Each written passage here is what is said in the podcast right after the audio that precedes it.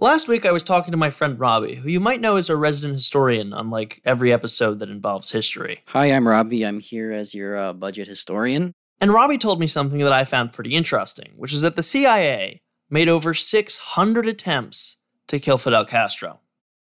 600! Naturally, I was curious how it was possible that the most powerful government agency in the world failed so many times. This is the CIA we're talking about. These are the guys who helped overthrow regimes in Guatemala, Chile, and Iran. They're pros. So how did this one socialist bro in Cuba foil them over and over again? You're listening to Things You Don't Need to Know. And on this episode, the many failed assassinations of Fidel Castro. Hello, I'm Ari Kagan, the host of this show.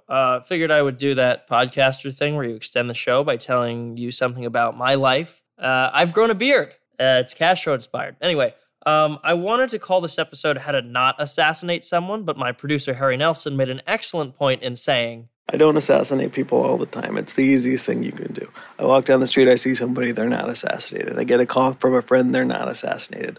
My podcast protege asked me a stupid question. He lives for a long and happy life. It's not a big deal. Right. Well, let's say, for example, that you do feel the need to take someone out, and that person happens to be Fidel Castro. The first thing you should know is that you're not alone, and to explain why, we need to go back in time. Starting in 1492, Cuba was a colony of Spain. But as time went along, the Cubans became disillusioned with their dictators across the pond. They didn't like the corruption, high taxes, lack of representation, basically all the usual reasons to want independence. So around the end of the 19th century, they begin to fight back. This led the United States to send a battleship, the USS Maine, to Havana to protect the American citizens living in the country. Although this was technically classified as a friendly visit, on February 15, 1898, the ship exploded in Havana harbor. It's not clear if Spain was responsible for the sinking, but given that the United States was in favor of Cuban independence, or some form of that, they declared war on Spain. This was the Spanish-American War, which came to an end 10 months later on December 10, 1898, with the signing of the Treaty of Paris. Spain gave up Cuba, Puerto Rico, and Guam to the United States, and also agreed to sell them the Philippines for $20 million, which is something that I had never heard of. Probably should have finished school. The United States continued to occupy Cuba under military rule until 1902, when it became fully independent. That's not to say America wasn't all over Cuban politics, and after a series of puppet presidents and frequent U.S. intervention, a new constitution was adopted in 1940. The first president under this new constitution would be Fulgencio Batista. He claims a substantial victory over San Martin, his leading opponent. Batista served his four-year term and then left office, as the laws suggest. But that wouldn't be the last we heard of him, as he returned for re-election in 1952. When he came to the realization that he wasn't going to win that election, he staged a successful coup. While they slept, behind the scenes strongman General Batista had overthrown the constitutional regime of President Carlos Prío. The US was in favor of this because he was against communism, and upon assuming office, aligned with US corporations and the US mafia, which were both profiting heavily off Cuba. Now this really pissed off Fidel Castro, who at the time was a young lawyer and aspiring politician planning to run for Congress. I'll let Robbie give a little background on Fidel. Ironically, he was born to a very rich family and became a leftist as a result of his university studies. After seeing the election he was planning to run and get canceled, Cuba's political freedom is ended as Batista cancels the June 1st elections. And with an overall bad taste for this new corrupt regime, he planned a coup of his own. It failed miserably, and he ended up in prison for a year before heading off to Mexico, where he plotted his comeback. A comeback that would come to fruition in late 1956, when Castro and 81 other armed revolutionaries returned to Cuba on a boat. This rebellion was squashed quicker than the last one, and the surviving rebels fled to the mountains. Around this time, Batista was declining in popularity. The student revolutionary group even stormed the capital and broadcasted their 3 minutes of truth to the nation. Meanwhile, up in the mountains, Castro had gathered 300 new rebels, and after years of guerrilla war in which they slowly claimed towns one by one, on February 8, 1959, Fidel Castro marched into Havana. On the 16th of February, he was sworn in as prime minister, and shortly after went on a kind of publicity tour to the United States, proclaiming that he was not a communist, which, as we all know, is the worst thing you can possibly be. I am not communist. I am not agree with communism.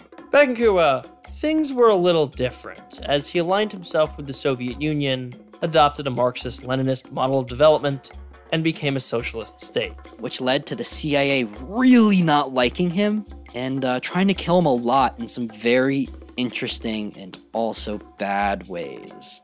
Unfortunately, we don't have Robbie's excellent history knowledge for today's episode, but I'm not too upset because it forced me to do all of the research myself, and uncovering these diabolical harebrained schemes was truly fascinating.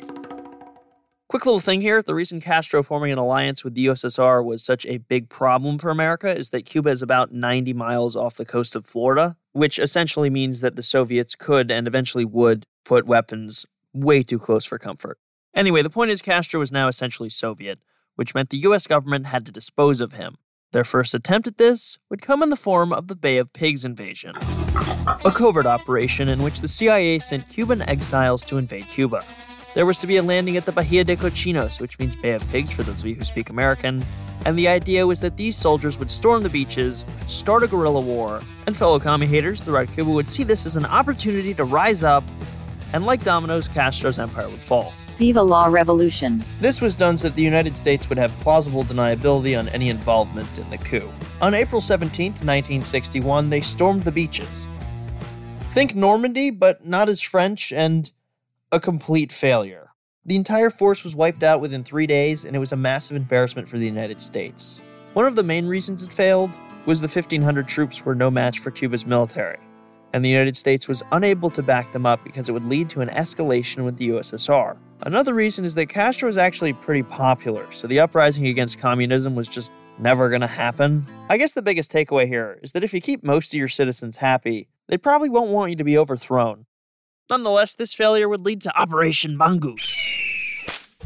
Great name, I know, which was designed to do what the Bay of Pigs invasion didn't, remove Castro from power. At the time, invading Cuba was a rather contentious topic. With the failure of the Korean War and the prolongation of the Vietnam War, for JFK, jumping into Cuba was politically not a great idea. But there was still a communist dictator just off the coast of Florida, and communism, as we all know, is the worst thing that can possibly happen to the world. What I'm getting at here is that the United States couldn't simply launch an invasion or gun Castro down in the street. They had to come up with a plan that couldn't possibly be traced back to them. For this next part, I'm going to be telling some assassination stories to my sister. I'm Sophie Kagan, I'm 25 years old. She's a big true crime fan, so when I told her about this, she really wanted to be on the podcast. This one is the honey pot. Oh, they're gonna give him a little sticky. No. Do you know what a honey pot is? Honey pot is espionage terminology for sending in someone to sexually or romantically compromise another agent. And this is the story of the US government doing it to Castro, or at least trying. So there's this woman, Marita Lorenz, whose life story could be an entire podcast on its own, but basically she was the daughter of a U-boat commander who after the war opened up a small cruise ship company in the Americas. She would eventually work for him, and one day on the job, imagine this happening at your job, Castro and a bunch of his cronies boarded their ship. Now I'm not sure if this is how Castro actually was or it's just how people like to write about him, but he seems like the kind of guy who would just kind of do things. Like, they didn't really board the ship to take it over. They kind of just wanted to see what was up. I like to imagine that they were all just sitting around kind of bored and maybe the TV wasn't working because, you know, it was the 50s and there were only like 3 channels. So Castro looks out the window and, oh my God, there's a boat in his harbor. So he asks his friends if they want to pretend to be pirates for the afternoon. And then they actually do it. Sorry, that was a really long tangent, but that's essentially how Castro met Marita Lorenz. Their relationship would continue throughout 1959. She apparently even lived at the Havana Hilton with him for 7 months. It's unclear how it really came to an end, but the most largely accepted story is that Marita got pregnant, Castro didn't want the child, so they gave her an abortion and sent her back to America. She was devastated by what, in her eyes, was a complete betrayal, and the CIA saw an opportunity. They recruited her, and her plan was simple. poison him with botulism toxin pills in his drink. Fidel agrees to meet with her, so she travels to the Havana Hilton and they send her up to Castro's floor where she waits for him. But then something goes wrong. The fast-acting pills have dissolved in the face cream she used to sneak them in. When Castro arrives, she leaves rather quickly. He asks why she must leave so soon. One thing leads to another, and she confesses to being sent to kill him. What happens next is straight out of James Bond. Castro pulls out his gun, hands it to her, and tells her to shoot him. After a minute of internal struggle, she drops the gun saying she can't. At which point he says, "Of course you can't. No one can." How would you rate that out of 10? How would you rate that plan? I mean, it's a shitty plan. Say I'm the person that wants to kill Castro. I'm not going to go for an ex-lover because that's just too sticky. It's like, obviously she's going to chicken out at the last second. She has history with this person. This is not just some kind of... So you're saying she's not a trained hitman, so it's not going to go well. So I mean, I don't think you need to be a trained hitman to be a killer, but I think I wouldn't have hired her. I think I give the honey pot like a 4. When we return, it's the mafia, exploding cigars, and much, much more. Do you ever wonder how celebrities order food? Like, is Sarah Paulson a Diet Coke or a regular Coke girlie? Some peasant Coke? No. Or how does Sofia Vergara order a pizza? No tomatoes. I cannot eat tomatoes. No tomatoes? Yes. Are you cool with mushrooms? Not really. Okay. If these are the details you need, and I know you do, I have the podcast for you. I'm Jesse Tyler Ferguson, and on my podcast, Dinner's on Me, I take some notable friends of mine out to dinners in Los Angeles and New York City. Listen wherever you get your podcasts. That thing was delicious.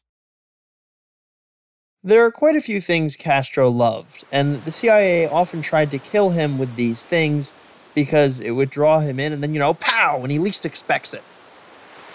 Our next plan is actually 3 small plans that all involve the ocean. The CIA started working on these after they learned Castro loved to take morning swims alone. No, not like that. Christ, what do I pay you for? Hey man, listen, I'm just a dude inside your head. We've been making so many podcasts, I feel like I've lost my touch. Just fucking get it right, okay? Seashells on the beach with explosives. That's the plan. They're gonna rig seashells on the beach with explosives, and when Castro goes on his morning walk to the beach, they're gonna blow him to smithereens. This is some of the dumbest shit I've ever heard.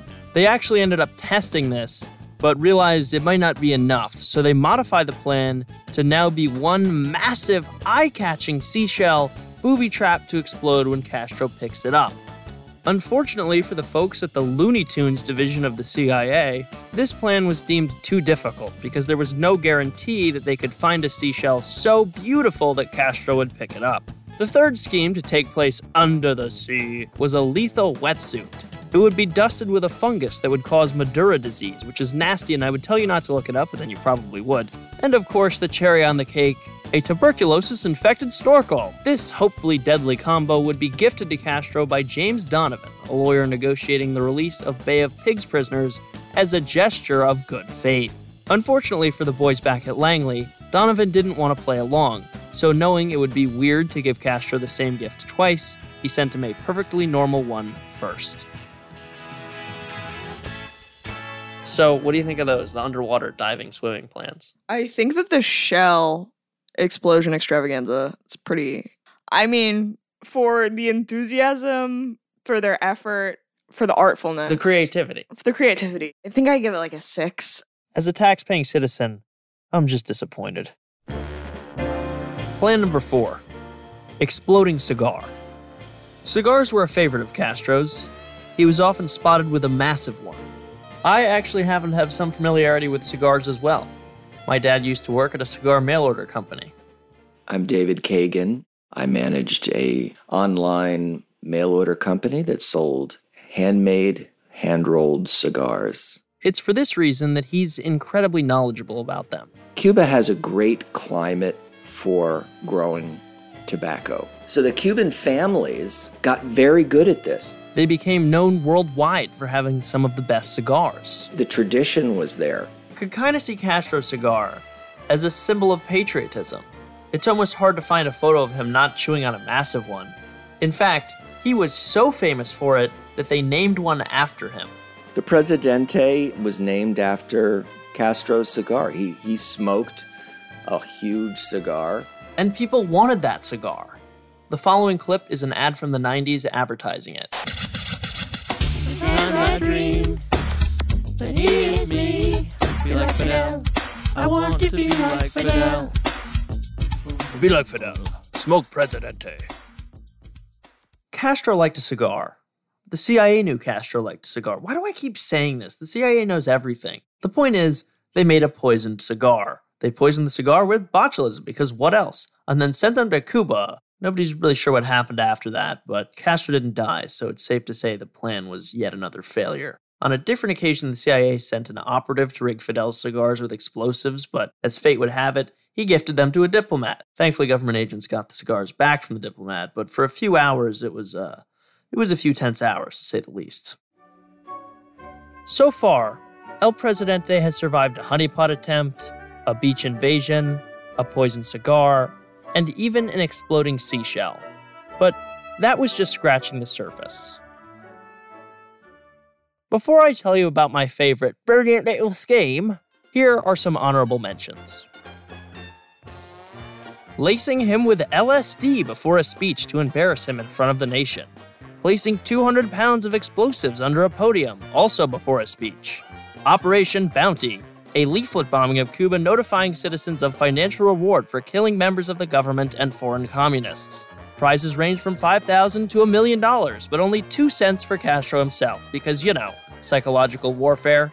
Too extravagant for you? Try a germ-covered hanky, or maybe a poisoned pen with hypodermic needle. And last, but certainly not least, putting thallium salts in his shoes to make his beard fall out.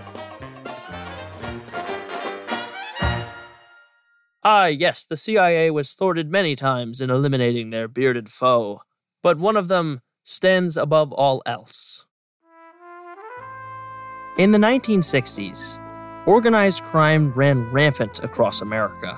New York City, Chicago, Los Angeles, Las Vegas, each with its own outfit or subsidiary of a family. The mob was big business. Money was flying, and hits were frequent in the paper. Noticing the obvious skill of organized crime when it came to dealing with problems, the CIA thought they might have a solution to a problem of their own. They tasked Robert Maheu, a Las Vegas private investigator, with arranging everything. Maheu contacts John Rosselli, who passes word along to Sam Giancana, head of the Chicago family. When he learns of the target, he declines payment, stating he would do it for free. Castro caused massive problems when he turned the enormously profitable mob-owned casinos into state-run institutions and kicked them out of the country, which is honestly a pretty impressive feat because at the time, the mafia pretty much owned Vegas. They were told by their unlikely partners to do whatever it took to eliminate Castro. The government probably thought they were going to get Tommy guns and horse heads. But the gangsters wanted to take another approach. They wanted to play secret agent, and eventually decided on poison pills. 6 of the deadly capsules were given to a Cuban official who owed the mob a favor, but he got cold feet. A year and a half later, they would try again, this time through a waiter at the Havana Hilton. Castro had just enjoyed a delicious meal and ordered a chocolate milkshake for dessert. Back in the kitchen, the pills were being stored in the freezer, and as our hopeful assassin reached in to put a garnish on what could be El Presidente's last drink, he found the capsules had frozen to the coolant pipe, and with no way to get them into the milkshake, it was served exactly as ordered. Fabian Escalante was the head of the intelligence directorate in Cuba under Castro. He's the man who counted all 638 assassination attempts, and it is his personal opinion that that was the closest. Why don't they just go in there and fucking shoot him? I don't get it. Like, one bullet to the head. They can't let anyone know that it's them doing the killing. Castro ended up living until the ripe old age of 90. He passed away on November 25th, 2016. This could be largely thanks to Executive Order 11905, which was signed by President Gerald Ford on February 18, 1976, and stated, "No employee of the United States government shall engage in or conspire in political assassination." I find it kind of funny how it was such a big issue that they had to make it illegal. And, well, we will probably never know if anyone has broken that law. Based on their success with Castro, it seems pretty unlikely. But who knows? Maybe they declassified all this in an elaborate ruse to convince us they aren't capable of listening to everyone's cellular device. And as always, thanks for listening. Especially you, CIA agent. Things You Don't Need to Know is a Hyperobject and 3 Uncanny 4 production. The show is written and edited by me and produced by Harry Nelson and also me. Additional help from Nuna Sharafedin and Shane McKeon. Our executive producers are Adam McKay and Laura Mayer. The show is mixed by Nice Manners. If you like Things You Don't Need to Know, head over to Apple Podcasts, Spotify, Stitcher, or wherever you get your podcasts and hit subscribe. Also, if you leave a review, it would be much appreciated. It really helps the show out. I would send you a box of Cuban cigars in exchange, but they aren't legal yet. And I'm not even old enough to buy them. See you next week.